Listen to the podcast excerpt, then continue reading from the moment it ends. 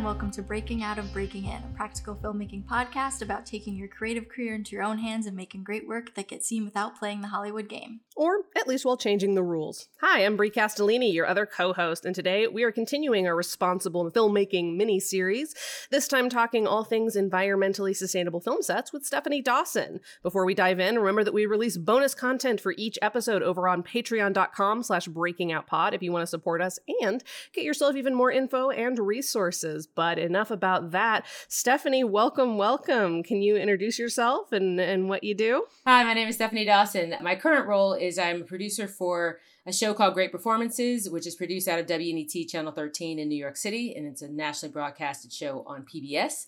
Prior to that current life, I worked as a freelance production manager, line producer, line producer, producer. I also uh, currently serve as the co-chair of the, the Producers Guild Green Committee and I am trained as a climate reality leader. Go Al Gore, and I um, am currently involved in the what's known right now as the Entertainment Net Zero Accord, aka ENZA, which is an effort supported by the UNFCCC trying to get use the power of the UN to encourage our our industry to be more sustainable. And I like music, and I live in Brooklyn, and I'm originally from Cincinnati, Ohio I think that's enough to get started. That's, yes. Yeah. Do you do you ever sleep? You're a part yeah. of like f- five organizations and have a job. Well, My I did that. I just gave you the environmental stuff. I also co-founded a group called Women Independent Producers, which we focused on women identified uh, independent producers, so non-studio folk, folk who who understand the hard work of of getting a project over the finish line. There's other things, I'm I, am i am producing I'm in in the development stage of producing a feature film that I co-wrote in 2020. Over the pandemic shutdown, it, it let me realign and reassess that I really love writing. I love mm-hmm. storytelling generally, but writing is something I hadn't really done. It, you know, allowed myself to do. So a director I had been working with was like, let's write something together. And so I was watching self tapes yesterday, and it was just like, these are words that I helped write.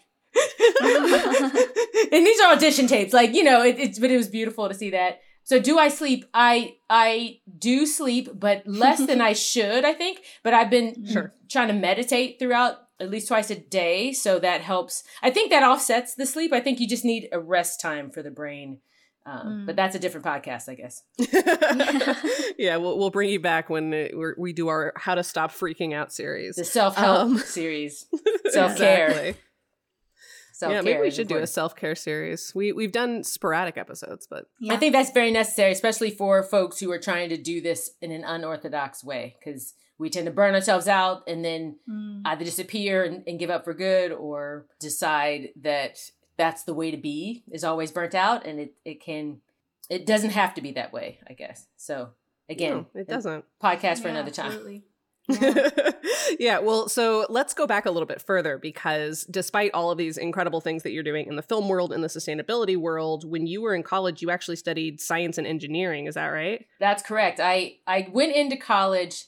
I was a straight A student. I was valedictorian. Everybody told me, you're smart. You should do the smart thing. And I got a scholarship to, to school. I mean, it's, it's kind of, it, I, looking back on it now that I can look back on it, th- we kind of tell people if you you do this, then you should do that, you know? So I, I listened. Mm-hmm. I was someone who loved filmmaking from a very young age, but um, was told, well, since you're smart, you should do the hard thing. So I studied, I went in studying paper science engineering, which was the hardest major, like literally, like I, I kid you not, it, it was young hubris, maybe arrogance, and also me riding on the, on the highs of me feeling that I'm so smart. So I picked the hardest major. I went to Miami Uni- University, which is in Oxford, Ohio. I studied uh, paper science engineering. And midway through, I switched to environmental science and and found like that was really what I wanted to do. But then uh, when it came time to graduate and find a job, I was able to to secure a job at what was then Andersen Consulting and what became Accenture. So for the next six years, like didn't do engineering, didn't do environmental. I did IT consulting for six years. In my 20s, I was traveling to and fro, um, collecting hotel points and airline miles and thinking I was all this. And, and, um, and when 9 11 happened, you know, there were two years that I flew 50 weeks out of the year, literally flying out Monday, flying back Friday or Thursday. And, oh my gosh. and yeah, and, it, and I I I feel like that movie Up in the Air Life, the George Clooney Anna Kendrick mm. movie is like my life. Like I that opening scene where it's like a, a, ninja style. He put he puts a suitcase in and then he he's like the last person on the plane. I, I did that. Like I, I could time leaving home. So I was the last person to get on the plane. I could get through security and everything. And when 9-11 happened and we were grounded and it, all of a sudden I developed a fear of, of planes. Um, and my dad worked for an airline. Like I had been flying since I was a child. Like when all my friends talked about road trips, for me it was airline trips. Like I always flew. And so to have the thing that I loved since I was a kid not not only not be available but also to be a source of fear was that was life changing. So I was so I kind of had this moment of like if I'm going to die, let me die doing something I love and that is film. So I figured out a way to go to film school. I I quit my what my dad calls my good job. I quit my good job to uh, I went to Full Sail, um, which at the time was a one year associate's program for film and television production and I was I was almost 30. Like I turned 30 at Full Sail. I'd already had a career like I felt like I could get an MFA or I could get a practical degree. So, you know, Full Sail is very hands-on um, type of school and one of the reasons I chose Full Sails, I, I went to, I spent uh, uh almost better part of a year going back and forth to different film schools, visiting. I went out to USC. I saw the cool campus and how, you know, heard about all the highfalutin people that go there and, and, and not, not just attend, but like all the people that go back and George Lucas gives all this money and Steven Spielberg and, and all this. And, and I kind of got swept up into that. But when I went to Columbia, when I was in, in New York, one of the grad students there said that some people spend three years and X number of thousands of dollars and realize they just like to watch movies. And that struck me. I was like, you know what? I love watching movies. I love talking about movies, movies, movies, movies. And I need a practical education. I think a, a theoretical education would would make me you know I, I, really took to heart what that what that student said and i don't remember his name but um, he was another turning point in my trajectory so i'm probably ahead of your questions but yeah so i started out in engineering uh, went into it consulting then pivoted went back to film and then after uh, a few years of like I went to school. I I went back home for a little bit. I came to New York in in 2007, so just before the financial crisis. So there weren't there wasn't sure. a lot of jobs around. so I ended up working a lot in reality um, television and and then I worked for a hotel for a year, like when when things were drying up. But the hotel, while I was working for the hotel, I was I was interning for Joyce Pierpoline, who's an independent producer. She produced the film Teeth that Mitchell Lichtenstein mm. directed. So I was able to do a free internship because I had a job that paid me. And through that, I met a ton of people in the industry. I, I also worked on some projects. The people that I met in that reality TV life were all trying to make their own short films, their own feature films. So I was, you know, but on the weekdays working either at a hotel or whatever gig I had, and on the weekends I was ADing shorts and and super low budget, like no budget projects, just to get my foot in the door and get some get some experience. I tried out for the AD, the DGA AD training program and, and failed twice. So so I, I, I figured ADing was not going to be my future, but I really liked I really liked breaking down a script when I was even at Full Sail. I kind of knew that producing was a thing for me. I loved breaking down uh, scripts. I loved figuring out what resources we need, putting the budget together, all the organizational things. It kind of fed into the things that I do normally is is the organizational piece so ADing was I felt like a natural progression on my way to becoming a producer because I would be breaking down the script and I'd be on set and managing and liaising between the director and the producer. I worked on an NYU students film. I worked on a feature film that has yet to come out, uh, but we we you know we made it through. And then eventually I started gigging again and I went back and forth again. So this is probably 2010 and we still were coming out of a financial crisis. So uh, independent film was coming back slowly but surely, but but I had already, you know, in this industry, you get known for something. So you start out, I started out in, in, in reality. So I kept getting those, those jobs. And I eventually realized like, in order to change, you need to declare it. You need to say, this is what I'm doing now. So I stopped taking the reality jobs and started only looking for scripted. And um, it, as it turned out, Joyce's assistant had moved on. So she called me to see if I could be her new assistant. So I then I was I was her assistant for almost three years, and during that time, we were in development hell over a couple projects. And she was uh, bringing to the screen, and I, I learned a lot. Also, while I was working for her, she spent some some time in the summer in in Cannes, and so and I would be in the office. So she was like, you know, as long as the office is taken care of, if you want to go work on a film, feel free to do so. So I worked on like three different films over the course of those two years, and one of them was with Larry Fessenden at Glass Eye Pix, and he was someone who was super into being uh, environmentally responsible. So it was it was one of the first times that I recognized, oh, it you need the top down, you need the person in charge to declare this is what I want and and everybody will kind of follow suit even even begrudgingly they will follow suit mm-hmm. if if the head of the show um, does that so he was like i want us to recycle i want us to you know we can have vegetarian meals more than more often than not we were shooting in i feel like it was in connecticut we were shooting at a reservoir in connecticut the movie was called beneath and it was a horror film. Glass Eye Pix, Larry Fessenden does mostly yeah. mostly horror. We had to find out where to recycle cans and bottles in the middle of Connecticut, and we had to find out how you know could we compost some food, and could we find a caterer who could accommodate people's meals. Uh, we did have a couple vegan folks as well, so it kind of made it easier to to do the vegetarian thing. So I thought that was you know that was a real eye opening moment, and then it, and then it came back to me like oh I can do the thing that I did in college, and I can work on film, and like oh, like it's this makes sense. So that was a long way to say kind of where I started and and kind of how I the turning point to how I got to where I am now. I don't know what, what your other questions are, but that's uh hopefully a good start, I guess. Yeah, absolutely. Yeah, no. Before we really dive into the sustainability aspect, what is your from a creative perspective, what is your like genre or just type of narrative work that you're interested in producing and now writing as well? That's a great question. I love everything, but at different points in my life. Like, I love to watch sci fi and fantasy. That is my bag. Like, Disney Plus taking on Star Wars is like a gift and a curse because now I can watch all of my favorite Star Wars movies, but then I know that they have a parade of stormtroopers in the park every day. And I'm just like, it's a sacrilege. How can you parade stormtroopers? Like Darth Vader has a show? Are you kidding? Darth Vader's the baddest guy in the universe. Like in the galaxy. Why are we why are we doing this? But anyway, I'm a Star Wars fan.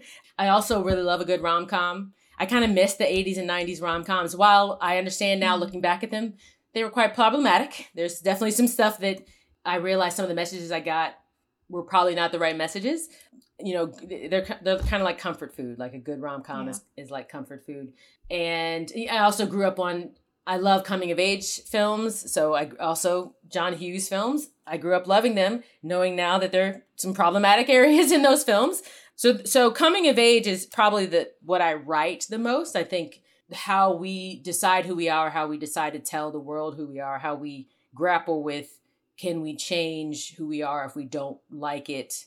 Or what what are all the things that make us who we are and do we have to hold on to those things for the rest of our lives? Those kinds of questions i find are are those are the ones that don't let me go. Like i always think of those. And then i just put them in different places like maybe that happens in space or maybe that happens mm. in a you know in the, in the heart of a rom-com. So you you were working on this this horror film in connecticut. You're learning that you f- can find a way to marry the stuff that you studied in college and cared about and the the filmmaking that had become your passion. So at what point did you start to get like more directly involved with sustainability efforts in film? It was probably a couple years after that but it was sprinkling in through. So like it's kind of like I feel like sometimes once you see something, you can't unsee it. So once I mm-hmm. saw mm-hmm. we can be more responsible, I would slowly start doing more of that on my other productions. So even on the big reality shows that I worked on, it's like, where's the recycling can? Like just asking production to, to provide a recycling can, asking, you know, what happened? Can we donate this food? We have so much food after catering, you know, and literally like, I don't I don't know if the Good Samaritan law really covers this, but literally going through the streets with trays of food or or like mm-hmm. packing lunches and handing it out to the homeless people. Because uh, unfortunately in New York City there's no no lack of homeless people. And it, you know it also was very personal because on that particular crew we had we had crew members who were living check to check and had unfortunately had to sleep on the street one or two nights or had been without a home for a period of time. So it was also very it was very easy to recruit supporters who were like basically literally after each meal we would pack it up and say you know let's let's go deliver this to the people on the street or and eventually we got more organized. We called church or, or a nearby food kitchen and they would come pick it up. But we were not doing that with the blessing of production. Like this was our sure. department just you know enacting these things in our own way. And if those things weren't available i would like literally if, if we couldn't recycle at the office i would literally make a connect collection and then i would bring it home. Then i started when composting became a thing in the city curbside composting but then there you could go to the the green markets i would find out where the green market is near where we sh- where we were shooting where our office was and then put out a compost bin and then deliver the compost and i did e- even up through um, one of the last places I worked was like this corporate office. I'm I'm wrestling with that, but I feel like sometimes when you approach management, they they just give you that stink eye and it's just like I don't want to I don't want to have another person tell me no. So I just would bring in a compost bin. One one this fancy smancy office that we were in had a, a, nice espresso machine where people would grind the beans all day and then they just minute after minute people just throwing the coffee grounds into the trash. And it, again, I can't unsee it. Like I've I've totally mm-hmm. it's it's it hurts me. It, it's it's an emotional sting to see what could be composted or otherwise not put in the landfill, be put into the trash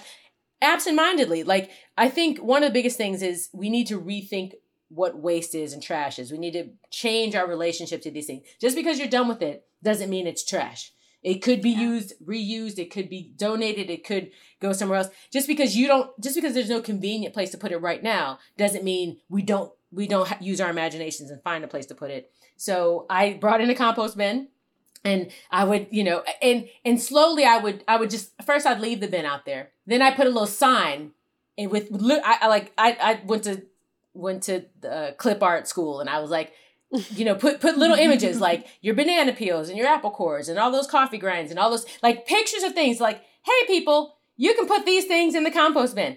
And then whenever I had to go deliver, because this this particular job I'm talking about, it was near Union Square, and that market comes every like three days a week. So I would literally leave a little sign: compost bin is being emptied. We'll be right back.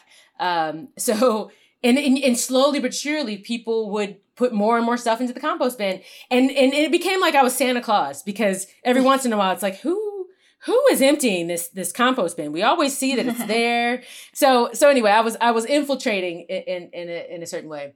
But then I would work on projects like I did this Netflix film, Holiday Rush and Poke Productions. I believe, um, one of the, one of the producers, Liz Cullen, was just adamant about being more sustainable. So she made sure we had water bottles and like it was it was like I was in the production office for that film. And it was like a mandate, like every single person, when they get started, they should need to get a water bottle on their first day. And we put their name on it. Like, so it was, again, when the, when the person at the top says, this is what we're going to do, this is what we're going to do. And, and that was really as far as she mandated, but I was like, hey, hey, so so Liz really thinks we should be green. So can we get a um, recycling bin? And then the production coordinator was like, yeah, we can get a recycling bin. And then it's like, oh, can we compost? Like it became it became because I again I found a place that was not too far. I think three or four blocks away, uh, a market that I could drop off the compost. So and I don't know if that's legal in the city, but you know, it, it was technically business waste, but it was such a low amount that it looked like personal waste.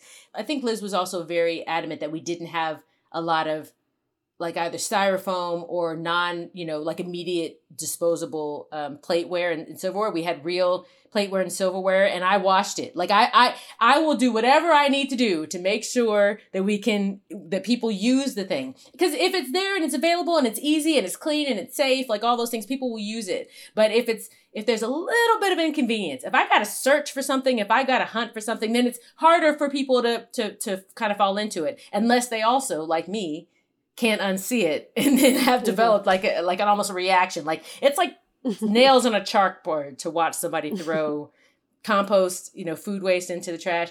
So anyway, I, I, I kind of was doing that on my own, and then then I went to the PGA Green Committee, um, Producers Guild has multiple committees, you know, on, on, about various things, and the Green Committee deals with sustainability and it's a combination of information sharing liaising with the city and you know if we can have you know any kind of legal uh, ramifications. We try to do that. They also started a an inter guild alliance between the different unions and guilds in New York City. I'm I'm the New York City based. It, originally, we were divided across East and West. So PGA East was everything east of the Mississippi, and West is west of the Mississippi. Uh, but now we are more of a like all PGA in terms of the Green Committee. Um, but at the time, the Interguild network really was all the East Coast folks. So they have quarterly meetings with you know all of the unions and guilds, particularly IA and uh, team. The Teamsters are there almost every time. Camera camera department, art department.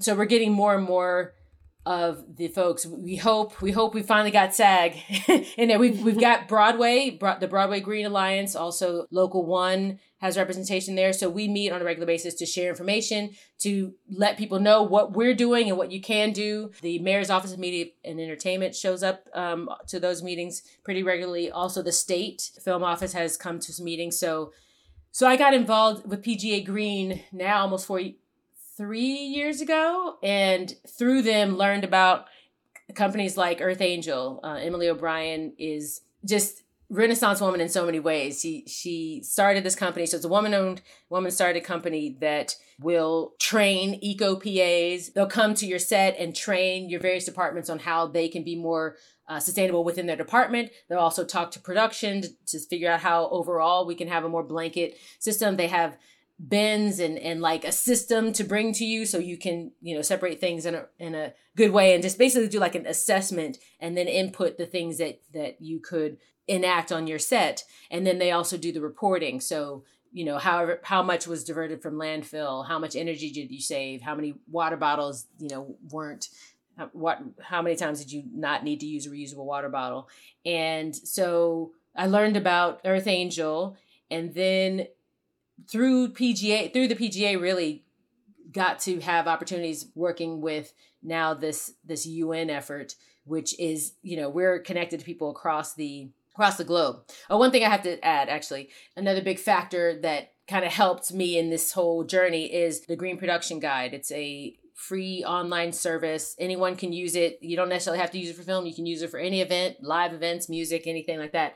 But it is a toolkit. It has case studies, it has videos. Like if you don't want to read something, there's a video. If you want to read something but don't want it to be too long, there's a case study that's like a page or two long. If you want to read the, the science, there are white papers that you can download. And then there's also a toolkit that you can download that includes draft emails to your crew. It includes the their carbon calculator. It includes their uh, sustainability planner, essentially, and a lumber calculator, a make, make sure that I hit all the parts of it. And we'll definitely link to this, everybody. Uh, yes, the, yeah, the link will be this, in yeah. the in the episode notes, so no worries on that. Don't you don't have to hunt it down. We've hunted it down for you. Yes, and there's there's also a vendor guide, so you can find vendors in your area. So it's it's it has its own kind of education on not just what you can do, but who are the vendors or the resources that can help you do it. So I, I found that to be another thing that just helped me along. It's like, yes, we can do this.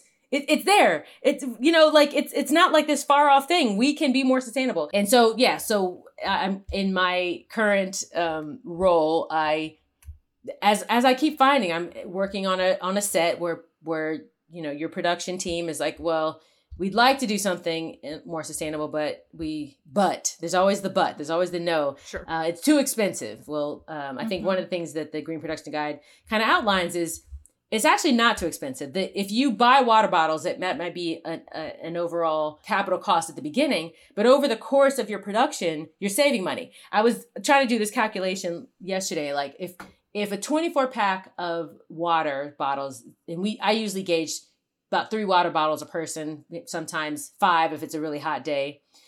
And they never finish them. Kn- Knock on wood. They they. It's Yeah. very often that you find water bottles that are barely sipped, or or maybe maybe there's some left in it. You can probably take care of eight people uh, with a case of water.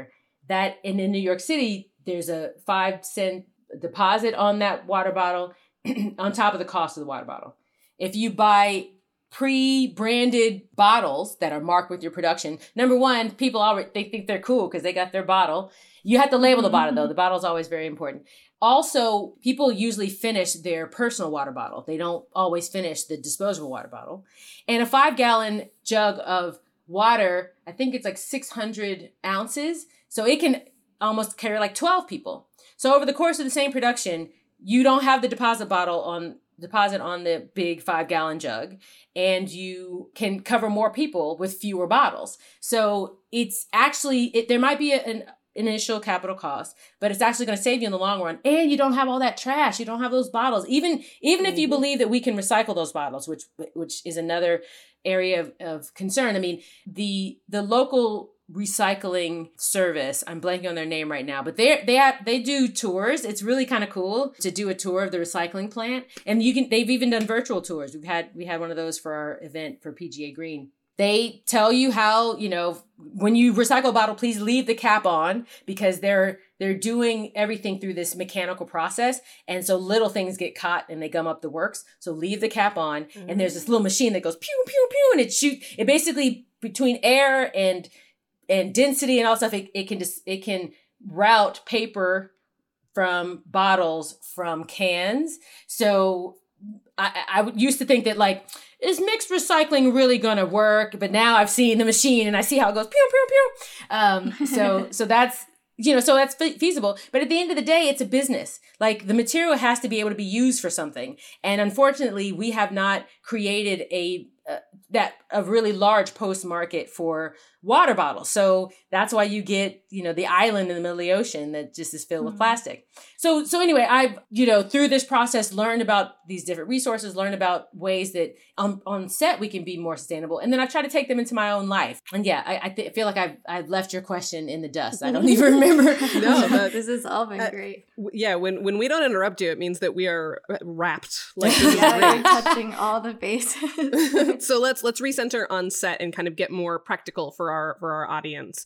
What would you say is like a common misconception when it comes to making sets greener in particular? A misconception. I mean, the biggest misconception is that it's too expensive. Mm. Sure. And, and the reality is, so we've we've determined through different reports and the green production guide website has one of the reports that the there's this group called the sustainable production alliance which is made up of several studios and streamers that have come together and they they are a part of the green production guide as is the producers guild uh, foundation um, so they did a survey of productions uh, over the course of I think a year and a half and came up with what are the areas of production that need to be addressed the most. And energy consumption came out to be the biggest one. So if we think about how much gas we need to put into a diesel generator or how much how much fuel we spend uh, with our drivers sitting in cars keeping them air conditioned, those kinds of things feel like that's less expensive then maybe we don't need so many cars. Maybe we have a smaller footprint and we move everybody inside. It's it, it's kind of a psych, psyche thing for for drivers to want to keep the car running even when they're not going anywhere. Even if the even they go inside the store, like I don't know where this came from and I don't know what it's going to take to get out of that mindset. But that's something we have to unlearn the idea of idling for no reason. If we look at re-examining our energy use and implementing batteries or tie-ins or using uh, renewable sources of energy there's more and more there's more technology that use um, alternative sources of of energy for being on set even when you're remote. I think so i think that's one of the challenges. We they look at the sticker shock of the initial capital investment and don't think about the ongoing cost of upkeep and say oh well it's too expensive. So i think number one actually when you run the numbers it can be the same cost or less expensive to use the more environmentally responsible choice. Number two is we have seven years. We have seven years until we've we've committed to irreversible damage. And i don't think we really have that long because I, I come from a family that has respiratory issues in my family and they're getting worse. We are seeing more and more diseases that we wouldn't have seen if the temperature wasn't as hot and we weren't go- cutting down trees and going into habitats that we hadn't been going into before. So, so one of the biggest mis- misconceptions is how that it will cost more. Another misconception is that the crew won't do it. I have found that, it, particularly people in um, no matter what department, there's always well the crew won't do it. They won't do it. They won't do it. And what I found when you talk to crew members is they feel production or the producers or the people in charge don't give them what they need in order to be more sustainable. So mm-hmm. if if the again it, it has to be top down, the producer or the cast member or, or the director, someone needs to set the example and be consistent, you know, hold hold themselves accountable to that that plan that they put out into the world that they want to be more sustainable and then provide the opportunity instead like get rid of any any opportunity for someone to throw something in the trash put trash cans on the other side of the uh, set and put out recycling in the more accessible places because nine times out of ten the thing that you want to get rid of can be recycled or can be composted. Another thing that i find is that we don't necessarily always need a virgin material. Like when you're going to look at your costumes you could get something from a resale shop. You get something from a you know buy something that's secondhand that can achieve the goal especially when you're talking about clothes that should be lived in, clothes that look like the character has had them before and they're not brand new. Because you buy something new and then distress it, as opposed mm-hmm. to buying something that's already meets what you need it to, to look like. And I know people feel ooey gooey, you know, using using the shared coffee or the shared water bottle or wearing clothes that have been worn before.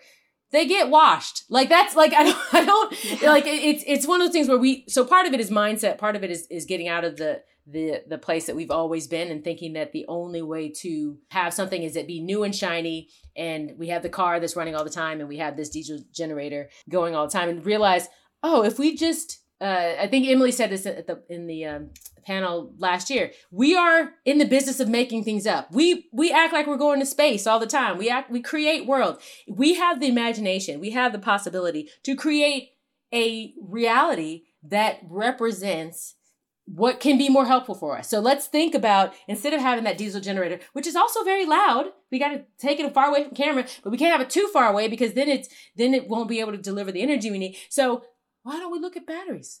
Batteries are silent. You know, like sometimes when we take these solutions, we realize, oh, actually, it's better all around. I mean, that that may not be for 100%, but if you if we stop and think about the way things have always been and start thinking, well, let's how can we make it better? How can we imagine a present, not just a future, where we are being good stewards to our earth? It's also we are finding or just acknowledging more and more that as we hurt the environment, we are also hurting people who are marginalized anyway. The the mm-hmm. the impact of the climate crisis is affecting the global south it's affecting every location we shoot in. We go we go to all these locations and we bring all these people from out of town and we shoot in low income neighborhoods or we shoot because because the, the the neighborhoods that have a lot of money they fight. They pay every politician to never have a film film in the neighborhood. So it's all the people who don't have that power who we end up we end up filming in the neighborhood and we leave behind trash, we take over the street, we are we have loud noises, we have crew members who are so busy doing whatever they do that they may they may not be as considerate as they could be of the neighbors. So we also need to be responsible humans. We need to be responsible to each other. And so being more sustainable also I think ha- has the knock-on effect of also being more good stewards and good neighbors to each other. No, I think that's really important. Absolutely, and yeah. b- before I have another question, I just want to call out something that you said about like, you know, nobody thinks the crew will do it, but it's oftentimes that the people in charge like won't make it easy on them. And I think that we can expand that out to a lot of subjects when it comes to filmmaking. I feel like yeah. a lot of the times people have all these excuses of like, well, nobody will nobody will follow. Everyone's lazy. And it's like, yeah, but also everyone's busy. And when you're in charge, it is your responsibility to set the people up around you up for success. And yes. I feel like we so rarely do that. We expect other people to do the work that we want them to do without like prepping them in any way. You know, you can think about it in marketing. I cannot tell you how many like film producers I meet with who are like, oh, my cast and crew won't share the project that we're posting. I'm like, well, did you give them anything to share? They're like, yeah. well, the, you know, there's pictures out there. I'm like, cool, there's pictures out there. Like, did you did you send them anything specifically? Did you make them content that they wouldn't want to share? It's like people are willing to do a lot, but you have to give them something. And mm. I, I just think that's an important thing to call out here, not just for environmental sustainability, but for collaboration in general.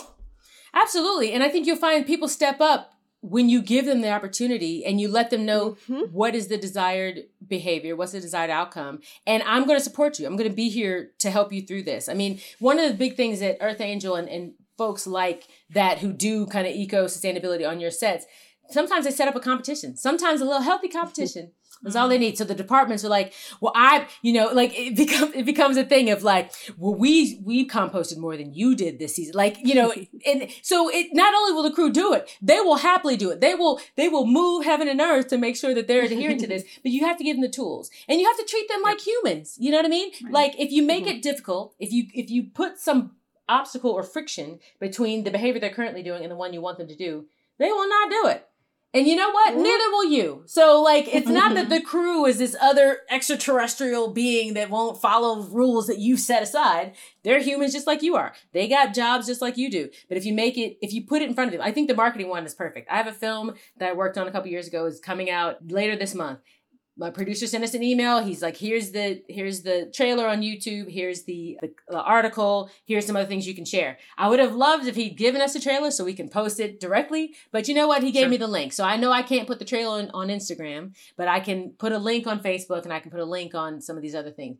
And that is what you need. And and we've been he's their organization has been tagging us individually like on all the things so i'm like oh i got tagged let me repost so i think you're absolutely mm-hmm. right doing things that make it easier set people up for success. That's a great way to put it. Yeah, that's I stole that from my mom. I my mom when I was a kid was like that was her entire ethos of like raising kids is like I am not going to be mad at my kids for acting like kids. I am going to set them up for success, you know, model the way that I want them to behave that I want them to behave around others and that's all I can do. Like that's it's such a useful phrase. It is. Um so yeah. so speaking of different departments, uh have you found like specific things that work better for camera department versus the art department? Like what what are department level sustainability hacks that you've learned over the course of your time being a, a climate reality person? Uh, that's a good question. I mainly work in the production department, so that's the one I have the most um, visibility into. And so production, sure. so like usually production like production coordinating, UPM, line producer, account accounting uh, and any of the office coordinators, we tend to be in the office. So the sure. office environment is a great place to enact some sustainability measures. And the I'll plug the, the Green Production Guide yet again. Another thing it has is infographics of on set in different places where you can make changes on set.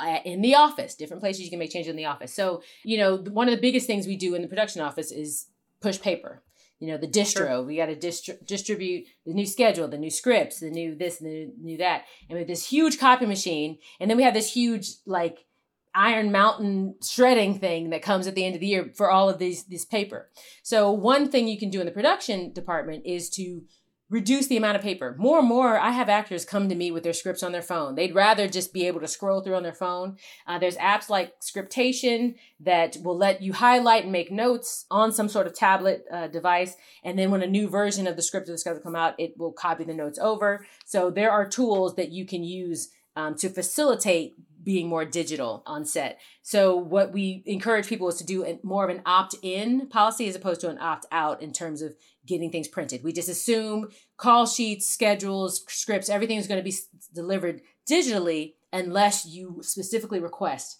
um, sending them because otherwise i mean I had, i've had so many so many times also where there's call sheets on the street like i mean some of these mm-hmm. things don't even mm-hmm. they you hand them to somebody who's like you said who's busy who's running they've got their hands full so giving them the paper is not always the best option anyway also in the office you know when we can think about the meals a lot of times in the office instead of having the catered meals we have we, we go to a restaurant and we we order in simply because you know the crew is farther away and it's just easier to have the lunches and the meals be in the office so you know looking at more options that don't uh, i mean luckily in new york city we can't they don't do styrofoam anymore but options that are more vegetarian or more vegan uh, again it's just about the global impact the amount of land and water and and and agriculture that's used to feed the animals to feed to feed us can mm-hmm. be reduced and circumvented if we just eat more uh, vegetables plant-based. and fruits and plant based. Thank you, thank you. That's the word I was looking for. Uh, all of the so we can we can kind of circumvent that by eating more a plant based meal.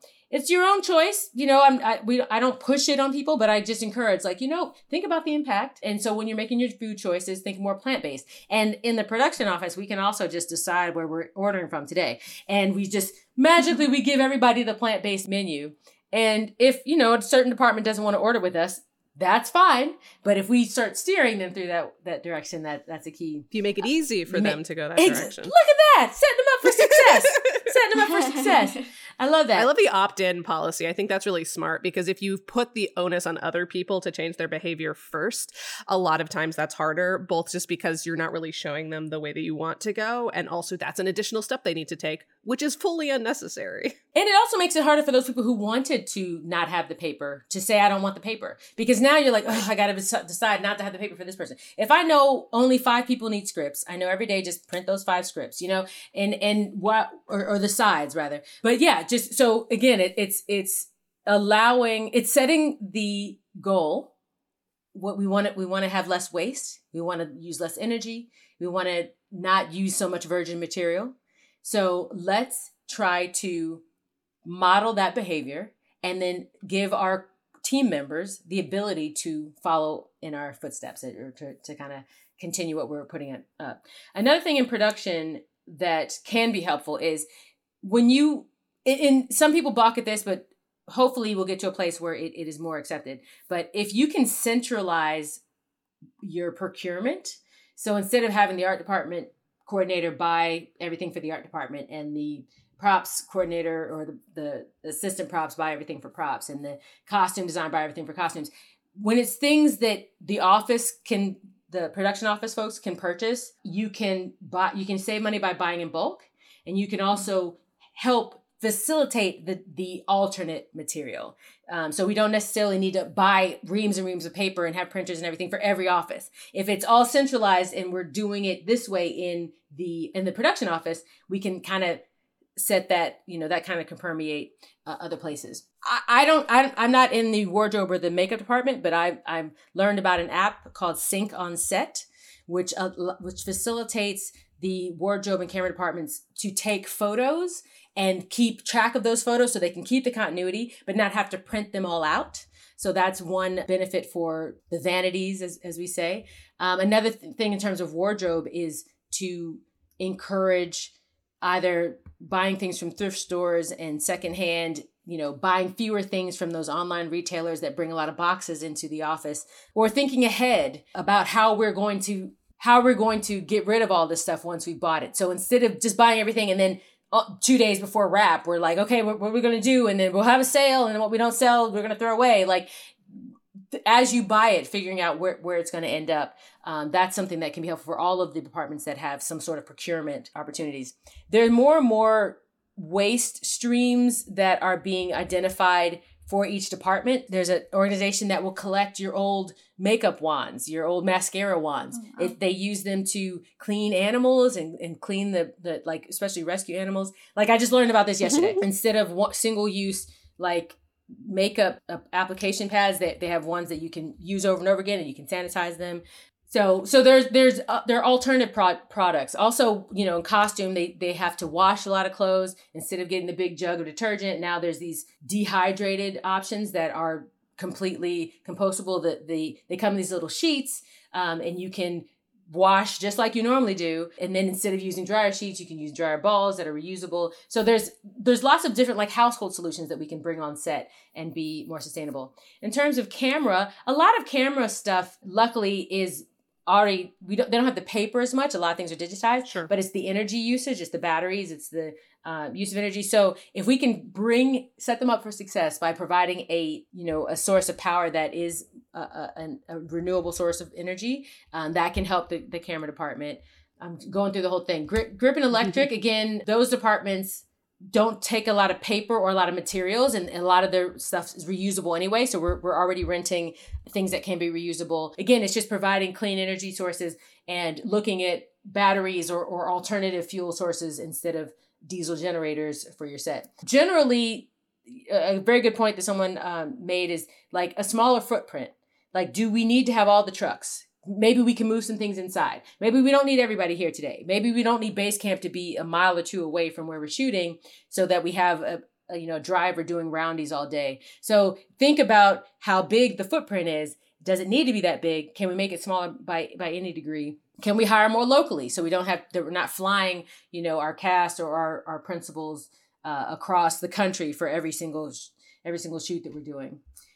Trying to think of other departments. Transportation is a big one. You know, if you can electrify your fleet, that would be tremendous. But we also need our studios to provide charging stations. So that's something that the studios are doing more of, and, and the industry is doing more, kind of leaning on the, the physical spaces where we film to provide charging stations and provide alternative fueling options for for vehicles. But again, if you have a smaller footprint, that also helps. You know, renting electric cars, renting hybrids, all of those encouraging things. carpools, encouraging and car public transportation.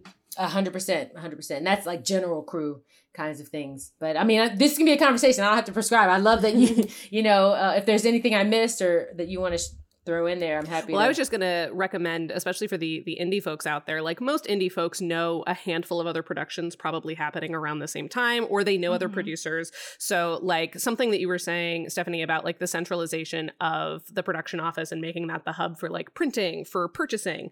Why not also do that with other film sets, especially when you're all working small. Like, hey, uh, we need like a handful of props. If you don't, if you know, pool together your resources, do you already have access to these props or wardrobe items? If not, what are you needing to purchase? Like, let's combine our script breakdowns and see if we can purchase things that would work for both of our sets and share. It will save both of us money, and we won't need to purchase quite as many new things. I think like just asking people around you, not just for borrowing, but also for purchasing, can probably be a, a, big boon. I know that, like, for my old projects, like when we would buy a prop, I would always make sure when I was at networking nights to be like, oh, by the way, if you ever need a fake machete, I got you. like, so you know make it available to other people and and make that part of the process. Anytime you start something new anytime you see a friend starting something new reach out and say hey what are the things on your breakdown? How can we help so that you can save money so that i can help us both be more environmentally sustainable and we can be in it together? That's a great point. And so particularly the production coordinators are in the um, assistant production office coordinators are really good about that. So like local 161, they have a group where they're we're we're ending our show. we need tents and tables and chairs and all that stuff. And so they do st- sell that around. But I think that could be great for every any kind of coordinator, props, art department coordinator. They can send things around. When the art department rep for the Interguild they were talking about how they have a whole bunch of paint that they you know either need to get mm-hmm. rid of or they can, can can get to another production. So networking with other people in your area is great. You can do you can do that in person. You can do that on online. There's a lot of groups mm-hmm. on, on various social media networks that can connect you to other people and you can post i'm looking for this or i need this.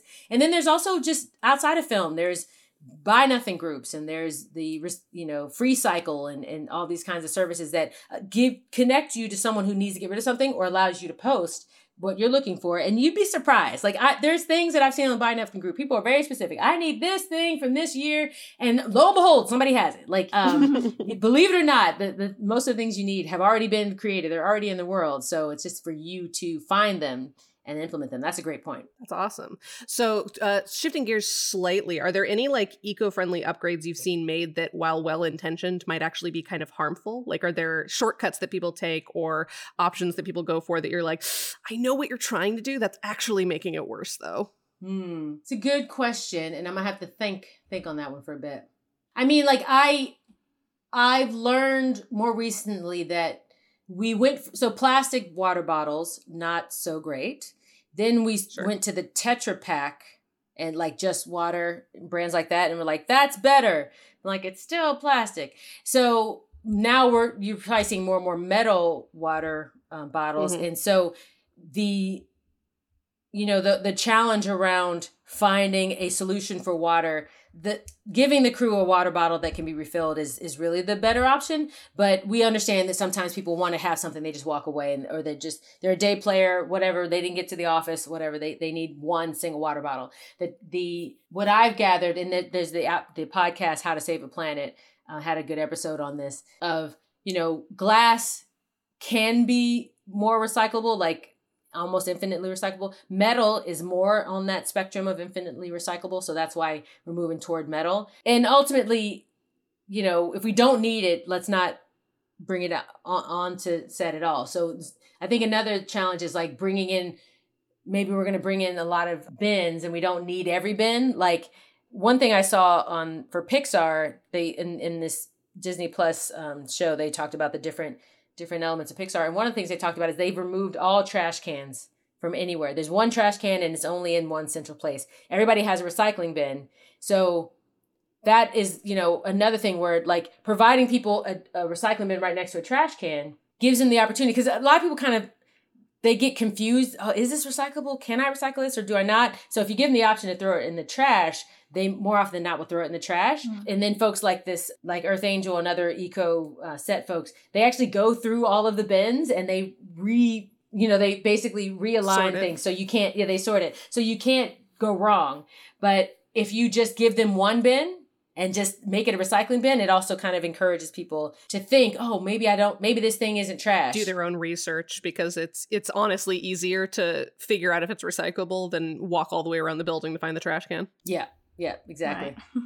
exactly. And and if you have if you can afford having uh, an, an external service, great. If you can't afford having an ex- external service, as you're hiring, ask your department heads, ask the people, the second in, in command, ask the coordinators. So, have you worked on an eco production? Have you have, do you have experience with this? How do you personally feel? Is this something that you'd be interested in doing? If we gave you the tools, would you be willing to facilitate or or communicate to your team? So then you also have all these different ambassadors throughout your production who are encouraging their coworkers to behave in this way. So so then it's not so much about you know having to travel so far it's like oh we're working together. We're, we're helping each other. Like it's it's not like it's us and them. They're making me recycle. Or they're making me compost. It's like oh no we're, we're doing this as a team and i feel supported and i know that the tools are there. It's just another way to think about it. That's awesome. Yeah. Do you since we we generally our audience is is more like smaller teams so maybe like 10 15 people on a set and that's it. Probably don't have a separate office. Do you have any advice for those smaller projects that really want to make a an impact but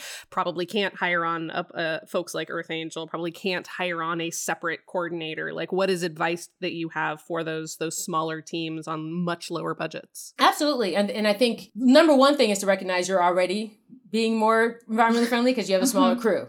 Th- those productions are absolutely already doing good work because they are probably smaller, uh, probably having fewer vehicles and, and fewer you know use using less energy. So that's so one is to already realize that it's you're not behind the eight ball simply because it's a smaller production.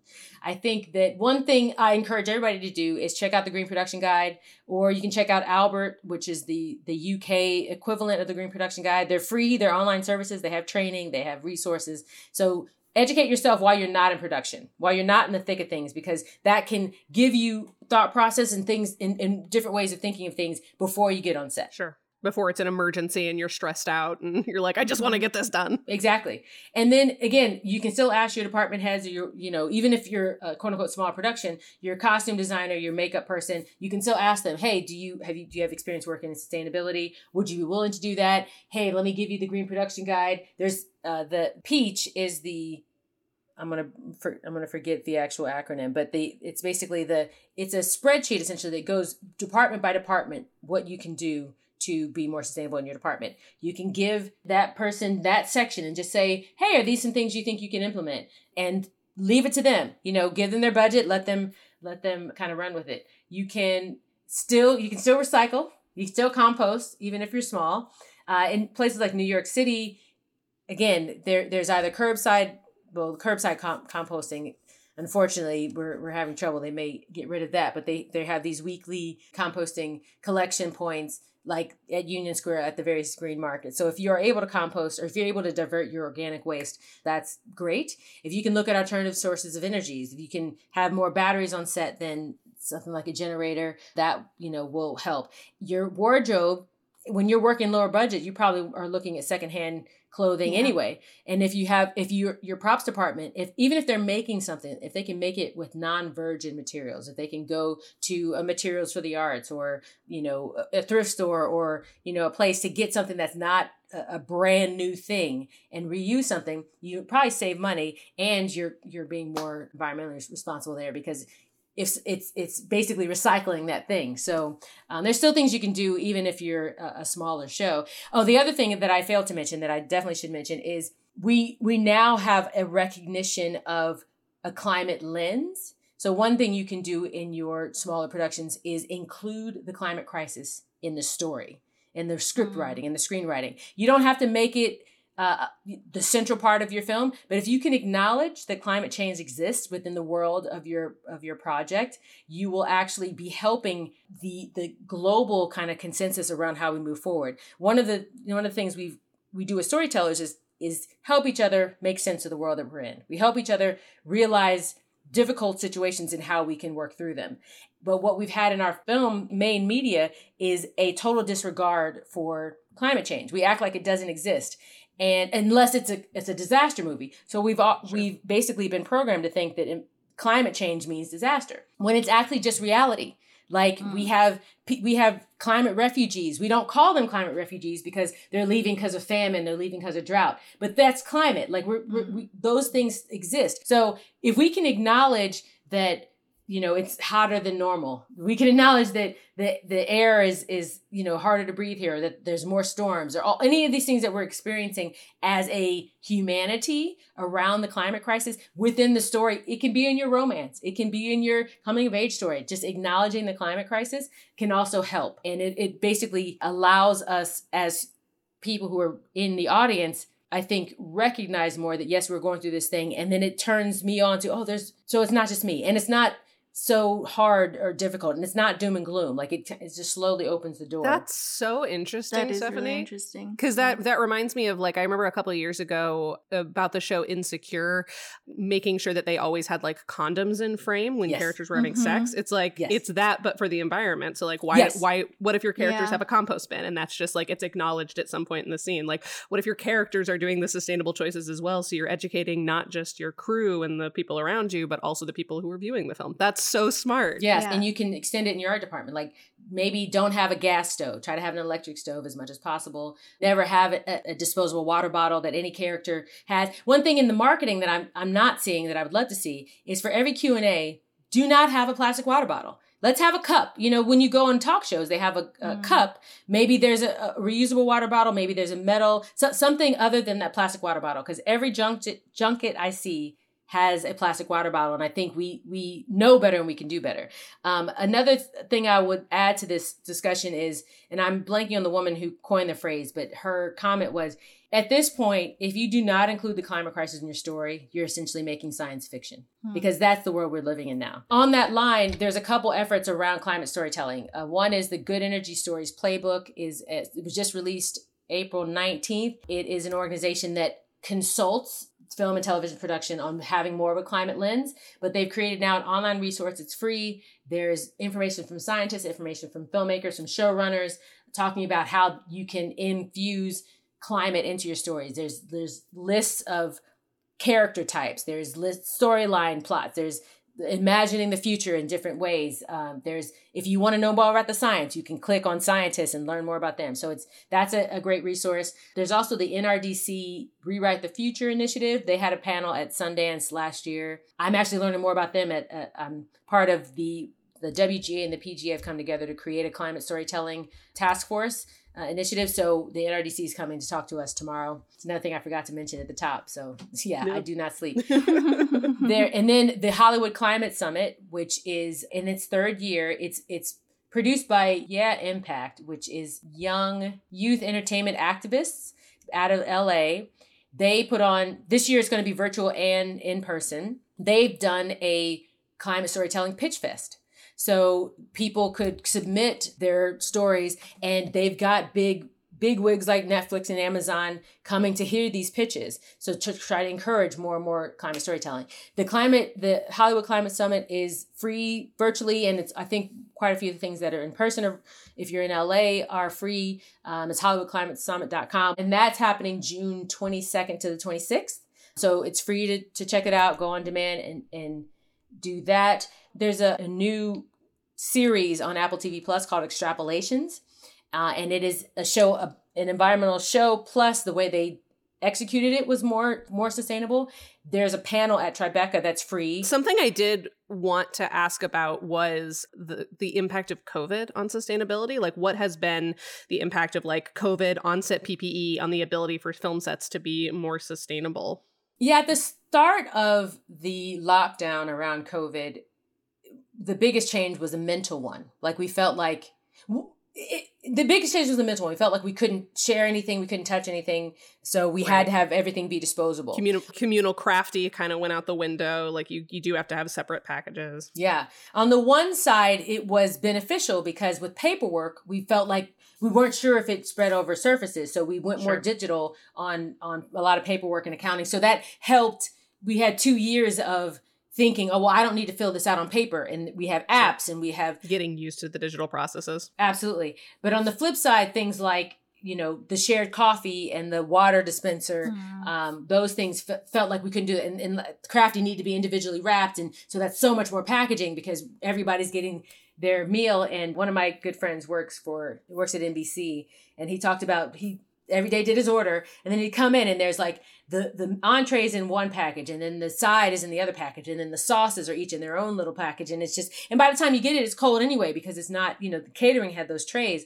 So that was kind of a negative. But after a, a few months we, we realized that it wasn't really a surface contact thing. We could still eat vegan meals even even um, during covid and we've recognized that the actual passing of the virus it's very minimal in terms of those those shared things like water bottle dispensers and, and, the shared coffee dispenser. So we were able to go back to that. On the Green Production Guide, there's a COVID resources section. So it talks about how you can still okay. be sustainable during COVID. Another thing is there's a, a, a company called TerraCycle, um, which you may or may not have heard of, but their impetus is to, to make everything recyclable. So they have scientists that are researching all, all the time on, on how to recycle even the hardest to recycle materials.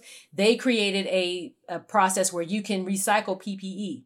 So everything oh, but the bio, mm, wow. So you can't recycle the obviously the actual swab, the biohazard stuff, but the gloves, the masks, the the shields, all of those things mm-hmm. you can recycle them. So TerraCycle's methodology, like I said, it's a you know recycling is a business, so there has to be an aftermarket piece to it. So they, what you do is you pay for the the box that you collect the PPE in, and it's a big box, so you can get you can do at least half a i mean depending on how big your show is but you, you can a box a week or something like it's it's not it's not so small that you fill it up every day and then within the cost of purchasing the box you've also that includes the shipping. So it comes to you you fill it up you ship it back they get they recycle it and you can keep going. So so what what I think the biggest effect was mindset, and then we got to get back sure. into a mindset that we can still work together, we can be in proximity with each other, and still feel safe and and um, take care of each other. Wow. Yeah. So I mean, I guess if I'm I'm looking at this whole conversation that we've had from the outside, the biggest takeaways for me is use the Green Production Guide, which there will be a link to in our episode yeah. notes,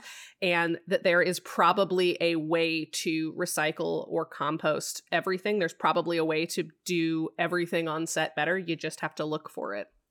You have to you have to look for it, you have to pre-plan. You have to think with the end in mind, which is what we do with movies anyway. So if you can think ahead before it's too late, before you're in the thick of it and it's too long too late too long, and be creative. It doesn't have if it's not a film solution, maybe that solution is in another market, but you we're ordering things all the time so we can we can order mm-hmm. things uh, from that anyway and just that it's comforting to hear that a lot of the stuff we do on the indie side especially the very small budgeted indie side is already sustainable you know like carpooling and and borrowing of stuff and reusing of stuff we're not as far behind as we want. we didn't know that we were already eco masters. Yes. Yeah. yes, being broke really does make you a great steward of the environment well, it, it, it causes you to be more creative. And that's, sure, that's, that's the, right. I think the end of the day, the biggest takeaway is you know you have this goal. We need to find a creative way to get there. If we got lots of money, we sometimes think that, oh, we'll just have money, take care of it. But when you don't have that money, like how can I, how can I figure this out? You can also get prizes and, and, recognition by by doing this thing and you do not have to have a bazillion dollar budget to do it yeah that's i mean that i think that's something that maybe some of the more skeptical people in the audience might want to consider is like hey you can get attention for this. You can make this part of your marketing. And like, not only, you know, even if you're doing it for like a kind of selfish or narcissistic reason, like you're still doing good things. And then, hey, now more people realize how easy it can be, how rewarding it can be. And even if you're in it for like the marketing, you're still spreading useful information to people. So, like, you know, I think that's probably a net positive. It's a net positive, and more and more funds are funding either your production or your content being more green or climate lens.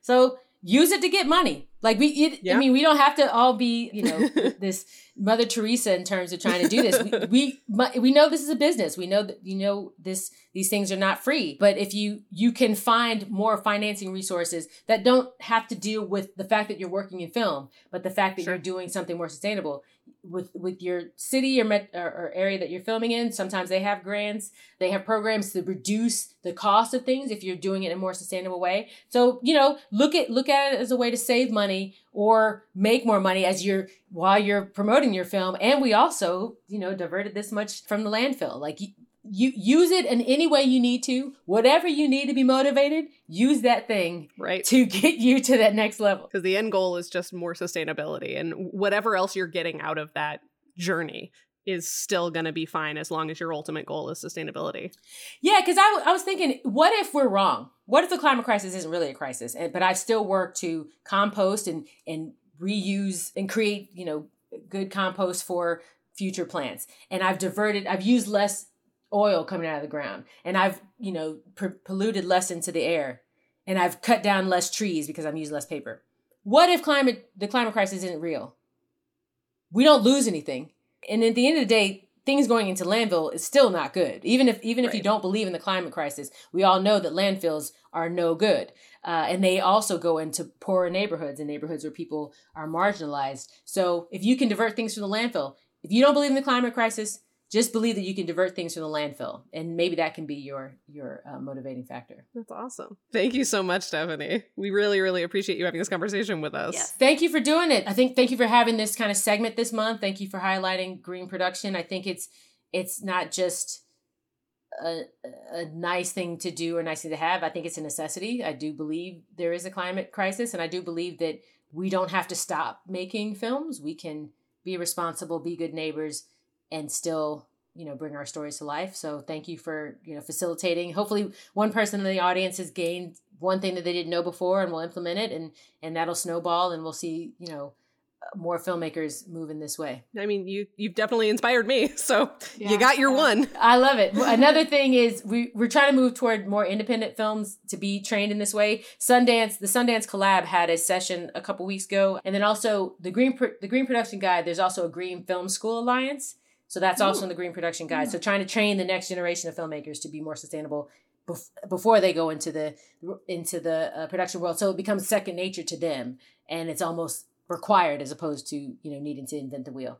I know I keep saying but it just comes to me as it. Uh, so I don't want to. No, just that's that. great. No, absolutely. Yeah, so so as a as a final piece, uh, where can people find you and the work that you're doing? Great question. So I the film Down with the King is a film I worked on during the height of COVID. We shot that October 2020 uh, in the Berkshires. It's being released by Sony Picture Classics June 28th on digital and VOD. I am on most socials as Eclection Media, so at Eclection Media on Twitter and Instagram, and then Stephanie Dawson on Facebook. Please connect. Please share your your stories with me. Um, an- another project I worked on called Maya and Her Lover is currently on VOD. It, it was released, I believe, last fall. It's so Maya and her lover is a story about a woman who turns 40 and is trying to figure out her life and and by doing all the wrong, th- wrong things one of which is getting in, involved in a relationship with a 20 year old so that that's that that rom-com uh sexy dramedy